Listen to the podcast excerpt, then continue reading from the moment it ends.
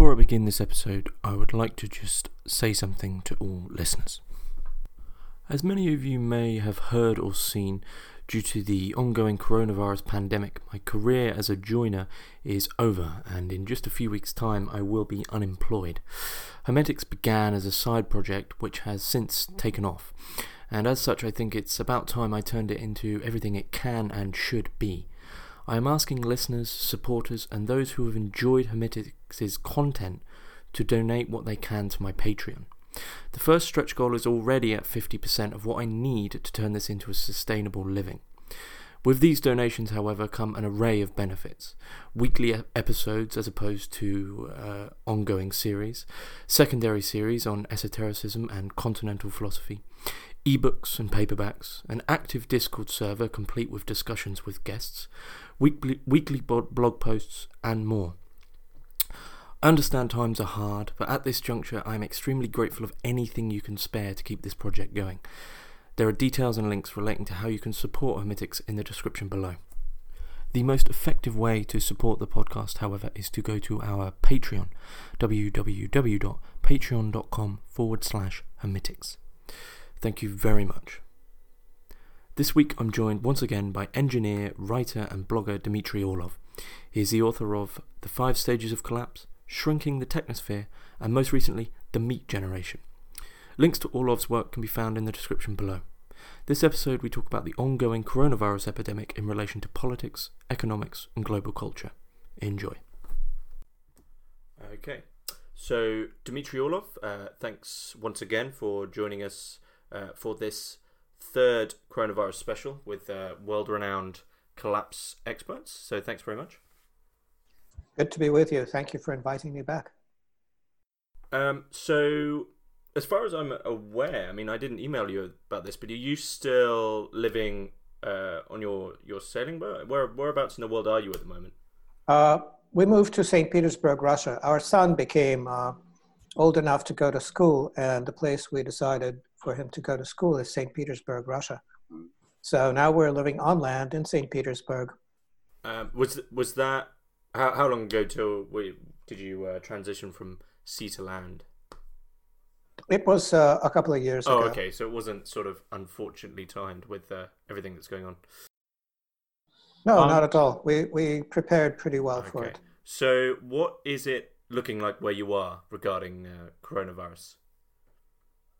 Well, um, the, there are some people on the streets. There's some traffic. Pharmacies, food stores uh, are open. Uh, some uh, supermarkets, hypermarkets are open. Um, uh, the the only offices are open are, are uh, government offices. So, for instance, the post office works, but limited hours. A lot of people are wearing face masks. Um, um, a lot of clinics are working on an emergency basis only. Um, uh, but but otherwise things are fairly normal. The number of people who are uh, actually who could be said to be sick with coronavirus is is rather minimal in St. Petersburg. It's a little bit more in Moscow, but it's it's like less than one percent, much less than one percent. Yeah, I haven't seen too many. It seems Russia's taking a different route in terms of coronavirus compared to the rest of the world. They're sort of taking the uh, well, the sort of stereotypical Russian thing of facing it fairly head on. As from at least this is what my understanding of it is from uh, watching British media. So I don't I don't know if it's any different, you know, from from your perspective there. Well, uh, they're they're taking almost the same approach as the Chinese, uh, which is preparing for the worst and hoping for the best. Um, they, uh, the, the Chinese treated uh, the coronavirus uh, pandemic as a, a bioterror attack. And so they, what they did was they executed uh, a civil defense drill uh, against a bioterror attack. It could be said uh, to be a, a, dry run for a real bioterror attack. Um, and there are reasons why the Chinese would do that. the United States has biological weapons laboratories scattered all over the planet. They have it in many parts of the world. They have been caught uh, collecting DNA samples from local populations in various parts of the world. And the only reason one could conceive of for doing that is to create bioweapons to target particular groups of people. Now, uh, just because Americans are wasting money on something or other military doesn't mean that it adds up to anything except uh, a bunch of money being stolen, which is the, the main purpose of uh, U.S. defense industry is to, to let insiders steal all the money they can possibly wish to steal uh, and more. But still, the Chinese uh, took this rather seriously um, for, for a couple of reasons. One is um, you know, first of all, a bioterror attack is not totally to be ruled out because, you know, the United States wants to dominate the world, but they can't do it uh, through any other military means. They can't do it economically. So what's left for them except to create various types of uh, terror incidents? And bioterror is about the only thing they have left. It's the only arrow left in their quiver, if you will, except uh, that arrow seems to be broken too. So um, the Russians pretty much did the same thing. And uh, by doing so and by succeeding, uh, what they what they did was create panic in in the West and in the United States in particular, and um, of course uh, this this made it rather obvious that uh, all of these Western institutions are just completely rotten and f- fell apart at the uh, earliest possible provocation of any sort. It didn't help matters that uh, uh, the West has been in recession since last August and facing financial collapse, but in complete denial over the fact, well, this made financial collapse and economic collapse in general rather difficult to ignore. Uh, yeah, so I thought, you know, just to step back onto the bioterror aspect of things here. I mean, I thought the, you know, I, I know you're somewhat of a contrarian when with respect to politics. I mean, you've got this book um, called uh, Everything's Going According to Plan, and this is one of the questions I had here because a lot of the claims you make there, I mean, I'm. I'm, I'm going to try not inject my own personal bias in. Many or the majority would consider them what's under the uh, umbrella of conspiracy or conspiratorial claims uh, with regards to it being a bioterror attack or uh, you know a dry run um, so the is is the American angle with regards to it being a, a bioterror attack is that your own um, thesis or is that something that's sort of collectively been uh, established? I don't know and I don't care, and furthermore, it doesn't matter. I have no evidence either way, and I would not conjecture or guess. I'm just saying that the Chinese reacted to it as if it were oh, a bioterror okay. attack. And I'm saying that the Russians did the same thing, and that by doing so, they created so much angst in the West that the West just completely self destructed. I see, I understand. So when you say that it was a um, sort of a, something came about due to angst, do you think that it the the measures that have been taken are sort of fairly ignorant are you uh, do you believe that it's just more more like a bad flu and that we could have just con- continued on without taking these uh, what many consider sort of totalitarian measures? Well, uh, first of all, the only measures that work in um, in an incident like that, a bioterror attack, if you will, if if that's uh, what people have, have decided they will respond to it as, the only measures that are effective are basically uh, authoritarian measures, not totalitarian. Totalitarian is something else, but authoritarian measures. Uh, that's been known for thousands of years. The Romans would elect a dictator when faced with an emergency. That's where the term comes from. The Senate would elect a dictator. So that's a typical emergency response.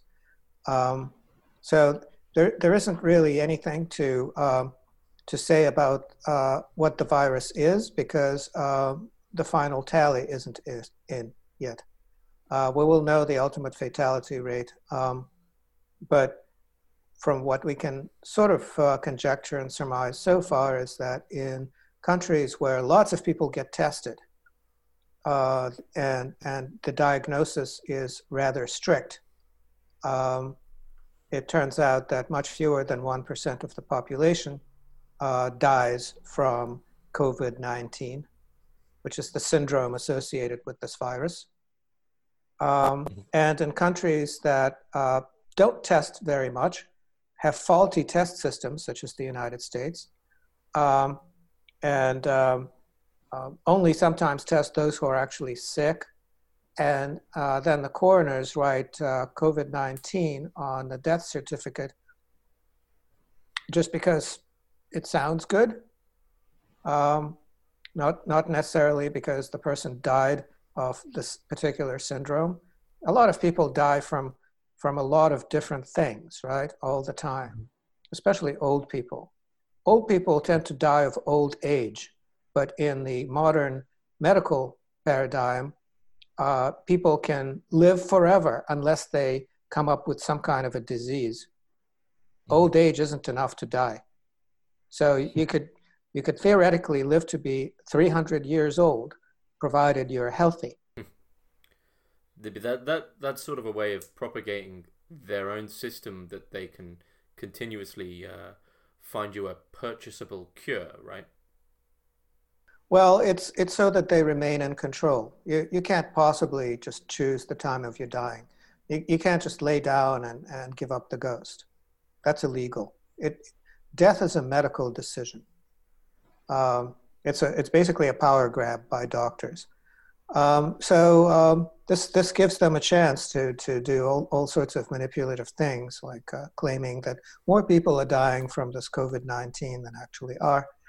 Uh, there's actually some some instructions, some memos circulating from uh, Centers for, for Disease Control in the U.S. saying, well, if if it if it looks like COVID nineteen, just write it in. Um, we won't look at that. Uh, we'll just assume. So where nobody gets tested and where coroners are happy to write in COVID 19 on the death certificate without actually doing any testing, um, the death rate is arbitrarily high. Could be 10%, could be higher. But that doesn't mean that it's this virus causing it. So then the question for me would that, that arises is why would such a panic be uh, then purposely caused, or is or is it more a collective of uh, doctors who are simply too fatigued and too uh, ignorant to sort of uh, r- run through the details and actually find out what it is? Is there a do you think there's an overarching reason to uh, you know to to this conjecture? Oh, it's there absolutely is, and it's totally obvious. The West has collapsed. Western economies have collapsed. The United States, in particular, has gone into financial collapse in the middle of last August, August of 2019, when it suddenly turned out that uh, United States government debt is no longer valid as collateral for a loan, even a, an overnight loan. And interest rates on so called repo contracts, uh, repurchase agreements, uh, shot up to uh, something like over 10% um, over the prime rate. And, and so then uh, uh, the Federal Reserve had, had to step in and, and start uh, offering these uh, repo contracts by itself, um, basically supported by the printing press.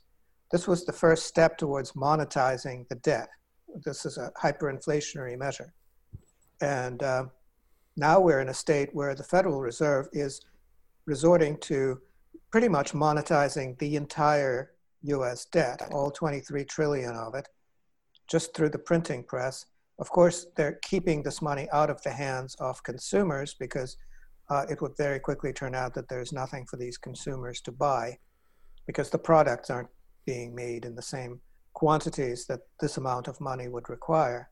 Uh, they're, instead, they're just handing it out to their friends in the financial business and large companies, et cetera, um, just basically trying to look like nobody is going bankrupt. But how long that's going to last, I don't know.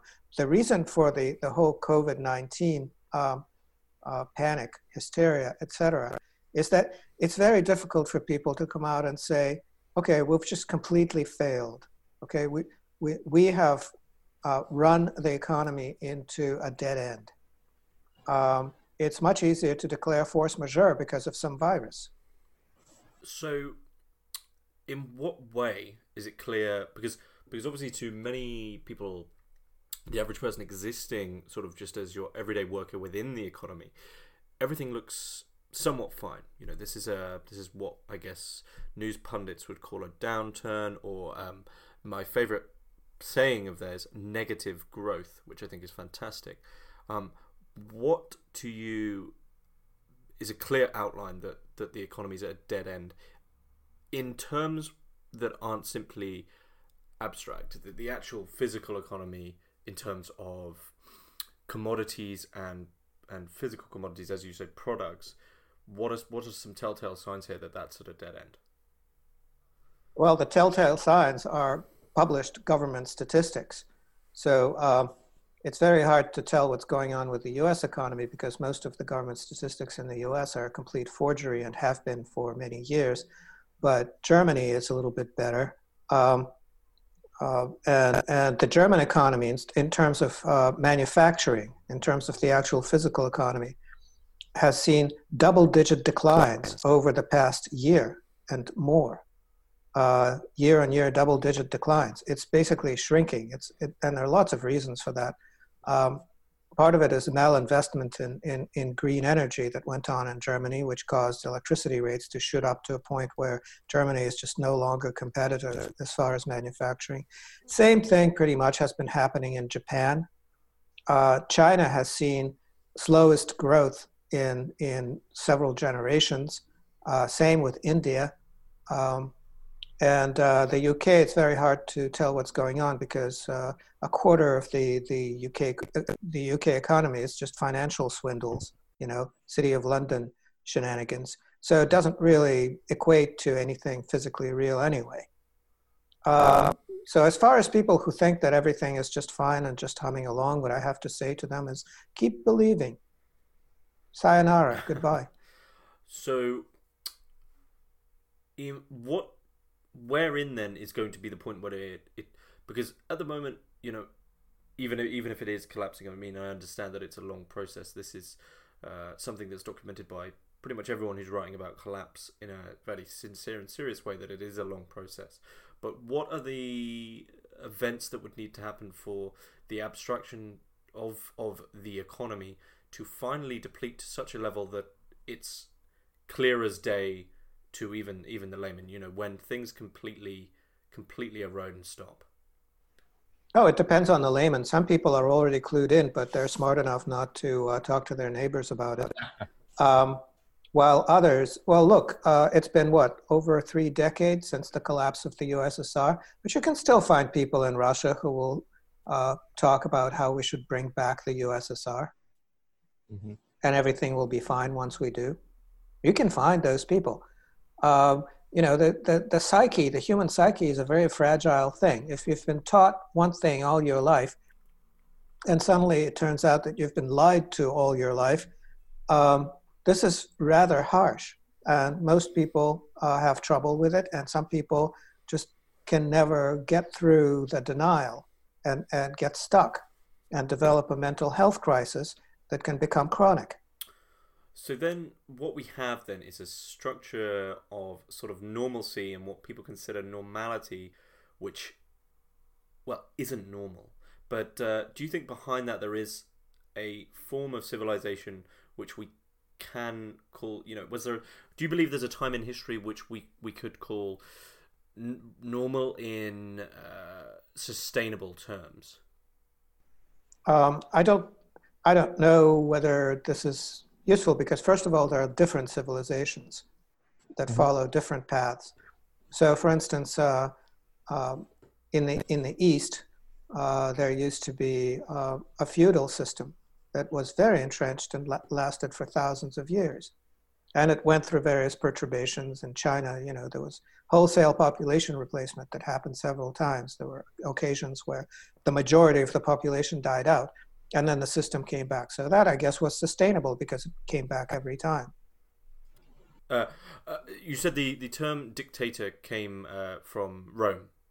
Yeah. So uh, what we what it seems to me that has happened here then, because you're saying authoritative and authoritarian measures are what um, keeps things such as coronavirus and and uh, pandemics under control is is these measures. But what's replaced the dictator now is sort of bureaucratic rackets, such as uh, governments which you know have thirty people in a committee, etc., etc. And this doesn't, you know, I'm talking primarily of the UK here, but this hasn't worked because people aren't following these measures. Do you think that, you know, there's coming, there's going to be a point soon because statistics are still rising in many Western, uh, highly developed in quotation marks countries.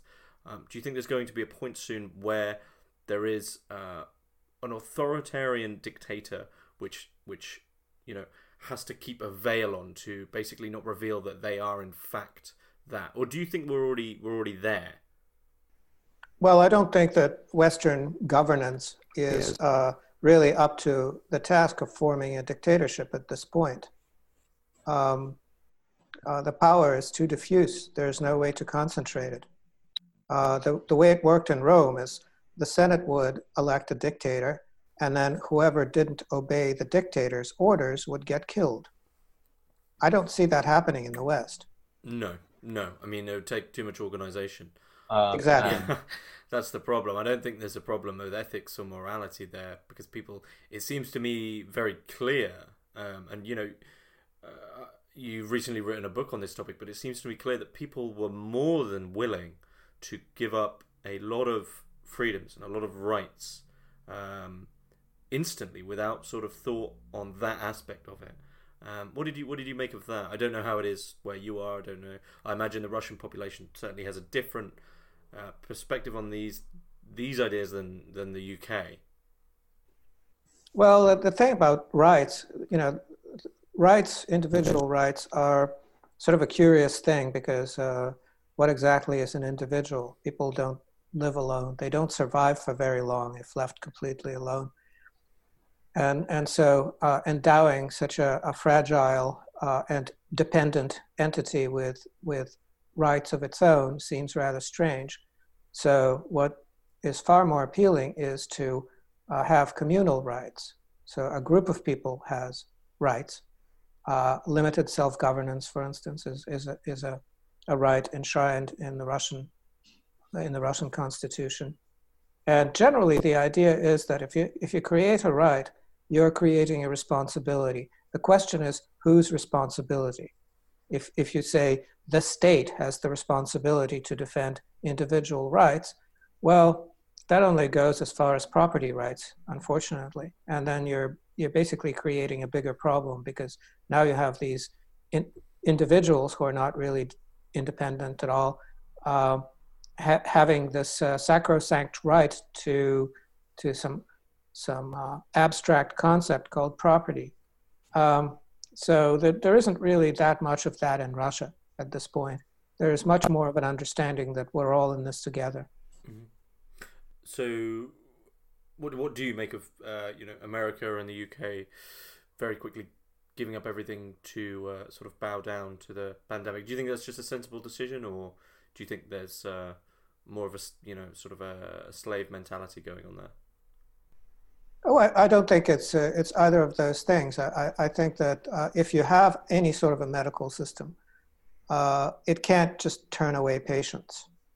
And in a situation like this, where um, uh, the uh, the virus is is very contagious, and the outcome very much depends on the viral load uh, a person is exposed to, and medical practitioners, from being in contact with infected patients develop a much higher viral load than just your average person on the street, their immune system can't deal with it and they die. So, uh, this is a scenario in which uh, any medical system stands a pretty good chance of just pretty much losing all of their doctors. That's been happening in Italy, for instance, to a large extent. It started happening in China, but they they uh, they they managed to to stop stop the damage before it got too bad. In Italy now, they're they're forced to in, to import medics, uh, and of course, in any country like the U.S. that doesn't doesn't provide face masks, even doesn't doesn't have protocols in place for personal protection for medical staff, well, they stand a pretty good chance of losing all of their medics. So, you know, you mentioned face masks there. What I'm, I'm, I'm sure it's something you've been probably watching fairly acutely. What do you make of the World Health Organization's treating of this entire pandemic? I don't know if you've been uh, keeping an eye on that at all. Well, of course, they, they, they, they try to avoid making really bad mistakes and they overcompensate in the process. Um, that, that's inevitable. Uh, I don't think that they could do a better job if, if they tried. Um, and I think that they are trying. Um, so it is what it is. There isn't really a world for a health organization to to save. You know, we have different countries that are going to follow distinctly different paths. But this, I think, this is something that's that um, you know a few writers have written about now that the the sort of thin veil of networking and multiculturalism, which has been holding uh, the idea of globalism together, has been absolutely sort of decimated by coronavirus. You know, we've seen, in you know, we went very quickly in the space of a month from liberal, tolerant, uh, nationalized uh, policies to fairly hard border control and some uh, light authoritarian measures. Do you think that this is sort of the first uh, death blow to globalism, or do you do you think that there was no such thing as globalism in the first place? Well, it's been a while ago uh, that Vladimir Putin uh, announced yeah. that liberalism is dead. Um, and now events have caught up with it, and now it's now it's become obvious. But it's been dead for a long time. It's been brain dead for a really long time. It basically ended when it turns out that the empires and the former empires, such as the UK and the US, uh, no longer have anything left for them to plunder. And uh, that's the point at which empires cease to exist. And, um, you know, now it's happened. Mm-hmm. Well, I've thought this thought this for quite a while as a UK resident. It seems to me that both the US and the UK, their power uh, was built upon years and years of very clear uh, physical ownership. So, very clear example for the UK was a navy, uh, and that's not something that's in any sense really relevant anymore.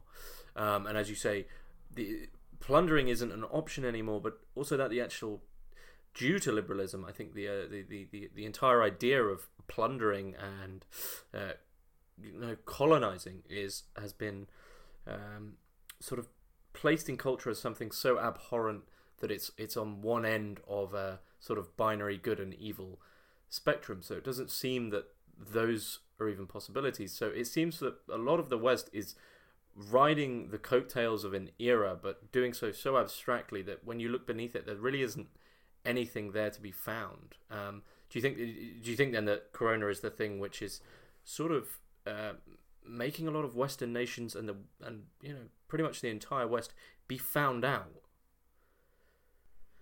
Well, yes. Uh, basically, the, the there are some historical nations there. So Italy, for instance, is is a, an historical nation, a fairly young one actually.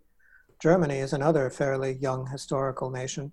Uh, they do exist uh, in in some sense, uh, in that, that they're not they're, they're not immediately about to disintegrate like the UK, uh, with Scotland going its own way and the rest of it just kind of flying apart. Um, although uh, you, you, know you, you, you, do see the differences between uh, eastern and east east and west Germany, for instance. A lot of people in the east really didn't like being reunified uh, with West Germany on the terms that this happened. The terms on which it happened was pretty much takeover you know, the colonization, recolonization of the East by the West. And, uh, you know, Italy, I don't know what holds it together, but there's a rather vast difference between the South and the North. Um, you know, Spain, we have uh, Catalonia, of course, which could uh, pop off at any moment. Um, and, and if you look at every European nation, you just basically have to say, well, is there anything there uh, that's historical and worth salvaging because all we have now is uh, kind of like a you know a civilizational graveyard and and tourist attraction which may be worth something because chinese tourists will still want to go and look at it it seems to me i mean perhaps you can relate to this as uh, as an, as an engineer and someone who deals with physics it seems to me that the what's happening is actually a Um, my my understanding of this is fairly fairly amateur, but it's actually a thermodynamic process. You know, ultimately it takes far more energy to hold a unification together as it does to uh, allow for fragmentation. And um, when you look at history and, and the most successful t- eras of history, so the policies of um, ancient uh, ancient Greece, uh, the Renaissance Italy, which was entirely fragmented, um, to a lesser extent the UK when it had uh, far more um, you know lands dotted around. It seems to me that we're headed towards fragmentation over unification, which can only be held together by a fairly um, headstrong ideology. Is this something you would agree with? Uh, it, again, it depends on what you look at. Yes, in terms of uh, Western parlance, I think I think uh, you're right, uh, because there's nothing hold it together. There's no such thing as Western values. The only uh, the only Western value that remains is, I think, uh, the right to any sort of sexual deviancy you might imagine. that's that's now enshrined as a as a human right in the West. not so much anywhere else, though. Um, but if you look at other civilizations that are on the planet, um, they, they function by rather different rules.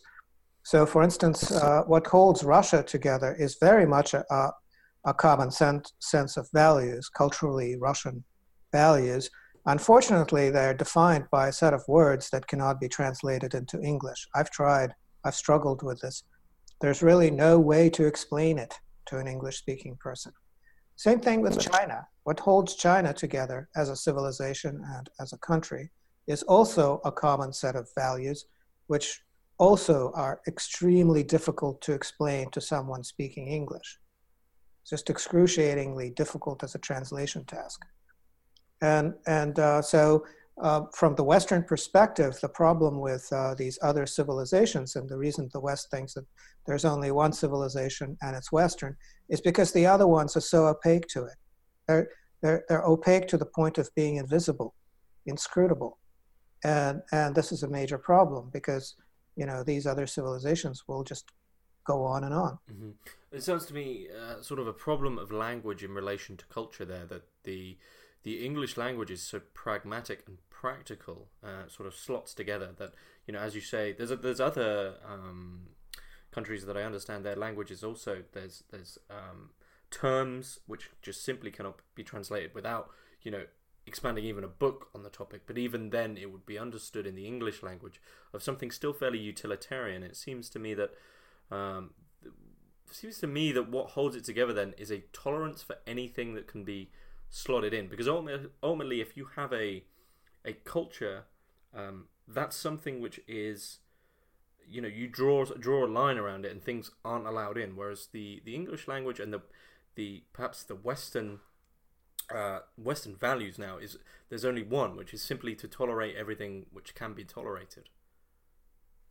Well you could say that or you could say that there are overarching con- concepts that are simply missing that cannot be introduced by, by dint of uh, translation or coining a term or something because they're missing in people's heads. This is something that is a, process, a result of a process of acculturation starting from a young age. It can't be made up for by, by just basically reading a book or, or listening to a podcast. But these things do exist. They're very much real, and they're what holds certain very large countries together jumping back to coronavirus, uh, one of the things you know I've jotted down here.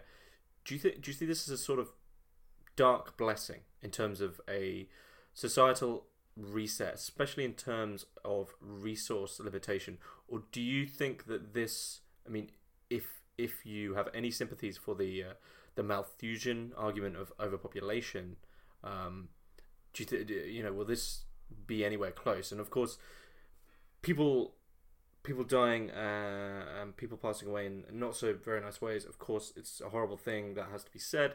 But uh, on a practical level, is there any argument here to see it as a sort of very morbid blessing? No, I can't possibly see it that way. I don't. I don't really see population as a global problem. It's a local problem. Is Russia overpopulated? No, it isn't. Is uh, is Canada overpopulated? No, it isn't. Uh, I can name a number of countries who could, which could benefit from a larger population. Um, parts of China are overpopulated, other parts of China are underpopulated. Um, uh, Bangladesh is horrendously overpopulated. It has more people than Russia, and it, its territory is relatively speaking tiny.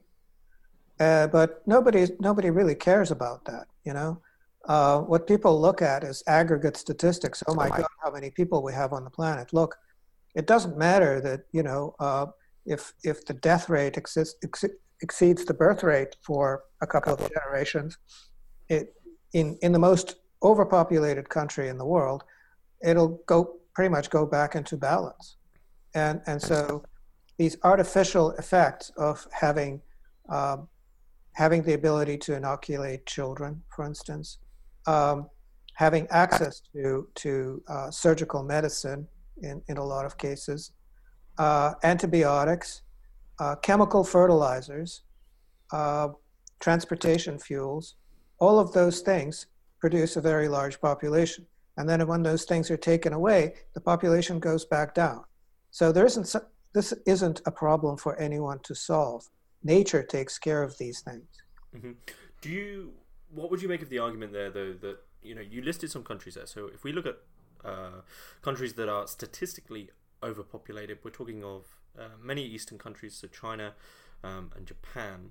Um, but then also you have uh, India as a classic one.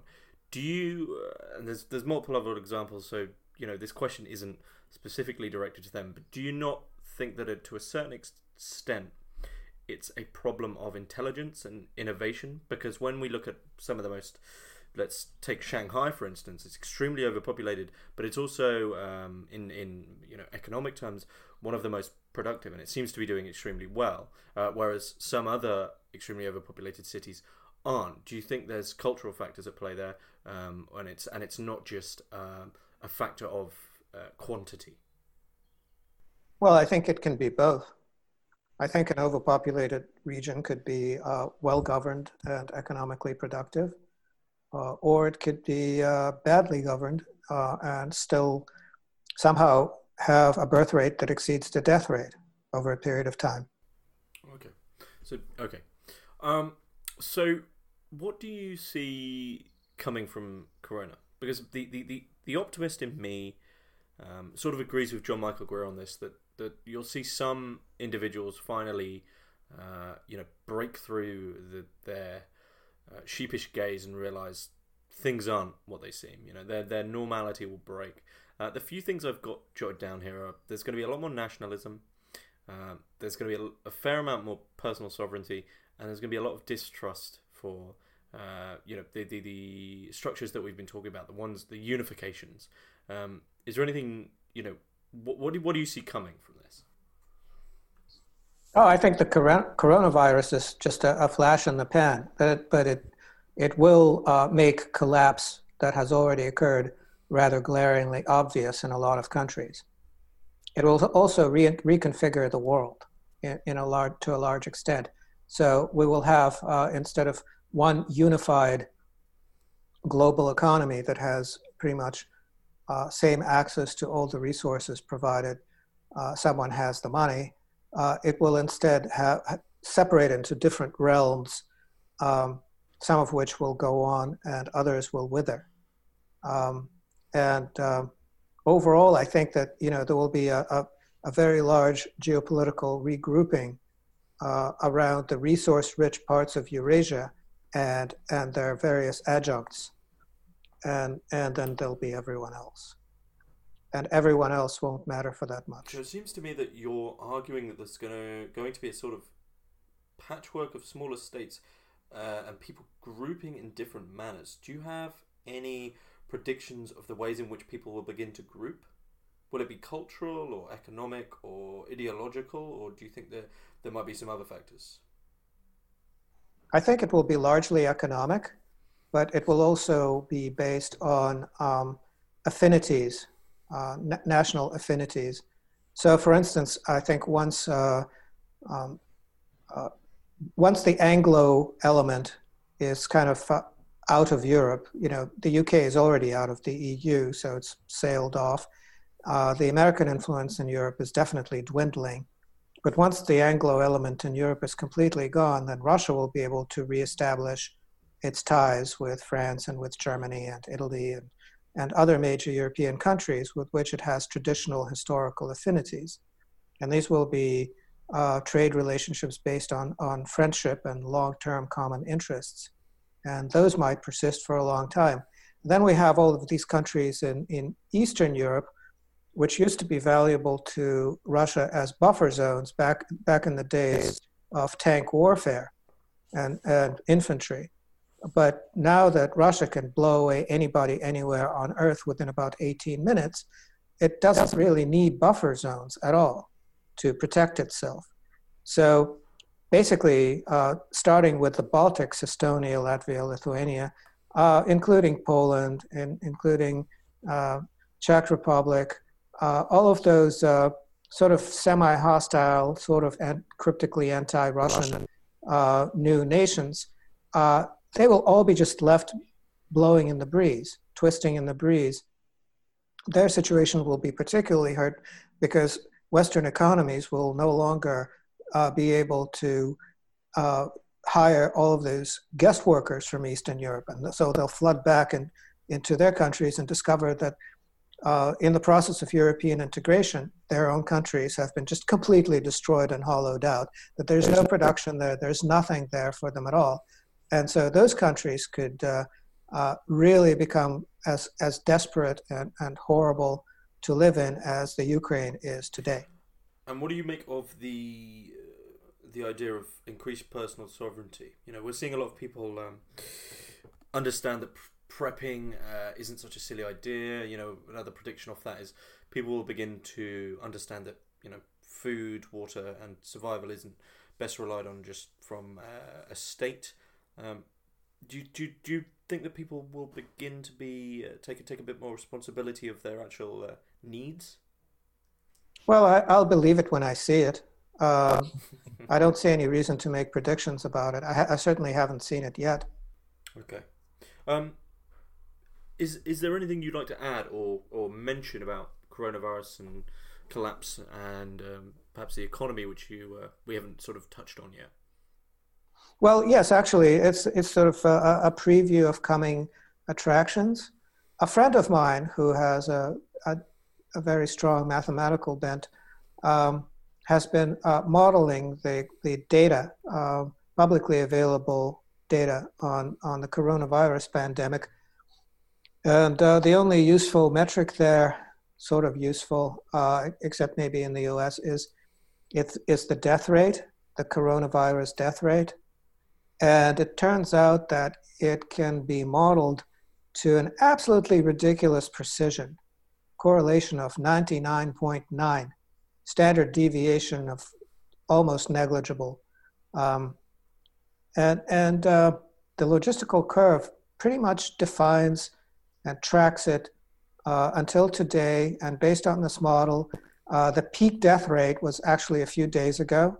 It was a- on April 6th. Mm-hmm. Mm-hmm. That this will be all over in, in close to a month, and that the, the ultimate number of people dead will probably be on the order of 140,000. And then it'll be over. Okay, so considering that the flu kills 60,000 a year uh, in the US alone, why is this such a big deal? It's not. The problem is Western economies have collapsed. The problem is China decided that the US attacked it using bioweapons, and meanwhile, the Western economies have collapsed.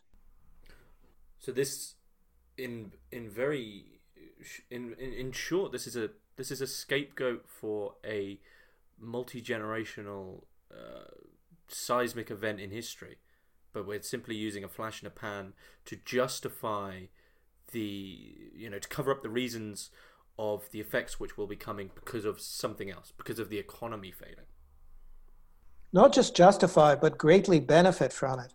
I mean, if you look what China gained from this, it's remarkable uh, China re- really is, is dealing with a, a, a, mammoth task, which is it used to export products to the US in exchange for now worthless pieces of paper. So it doesn't want to do that anymore. That's, that still was uh, 20% of their, their export business.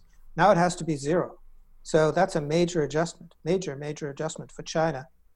Um, Russia has to convert its uh, economy to a greater level of autarky, and it has to renationalize its elites because uh, up, up until now they, they have they, the, the Russian elites always sort of thought of, uh, of, um, uh, of, of Western Europe as a place to retreat to if things in Russia go bad. Well, now that's not going to work for them, and they will actually have to you know, feather their nests inside Russia and not rely on the rest of the world as, as an escape.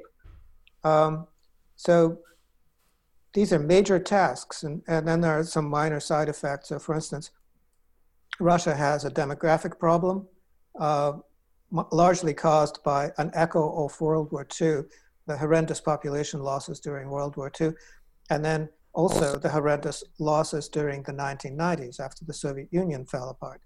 Um, now, how do you make up for that? Well, um, if you um, have a reason for, for all the Russians living abroad to come back, well, that fixes the problem somewhat. And then if you lock people up for a month with nothing to do but uh, paid leave, basically, um, what are they going to do? Well, they're going to make babies. So in nine months from now, uh, Russia is going to go through a substantial baby boom. And you know that's another positive. You, you could list a lot of other similar positives as well. Mm-hmm.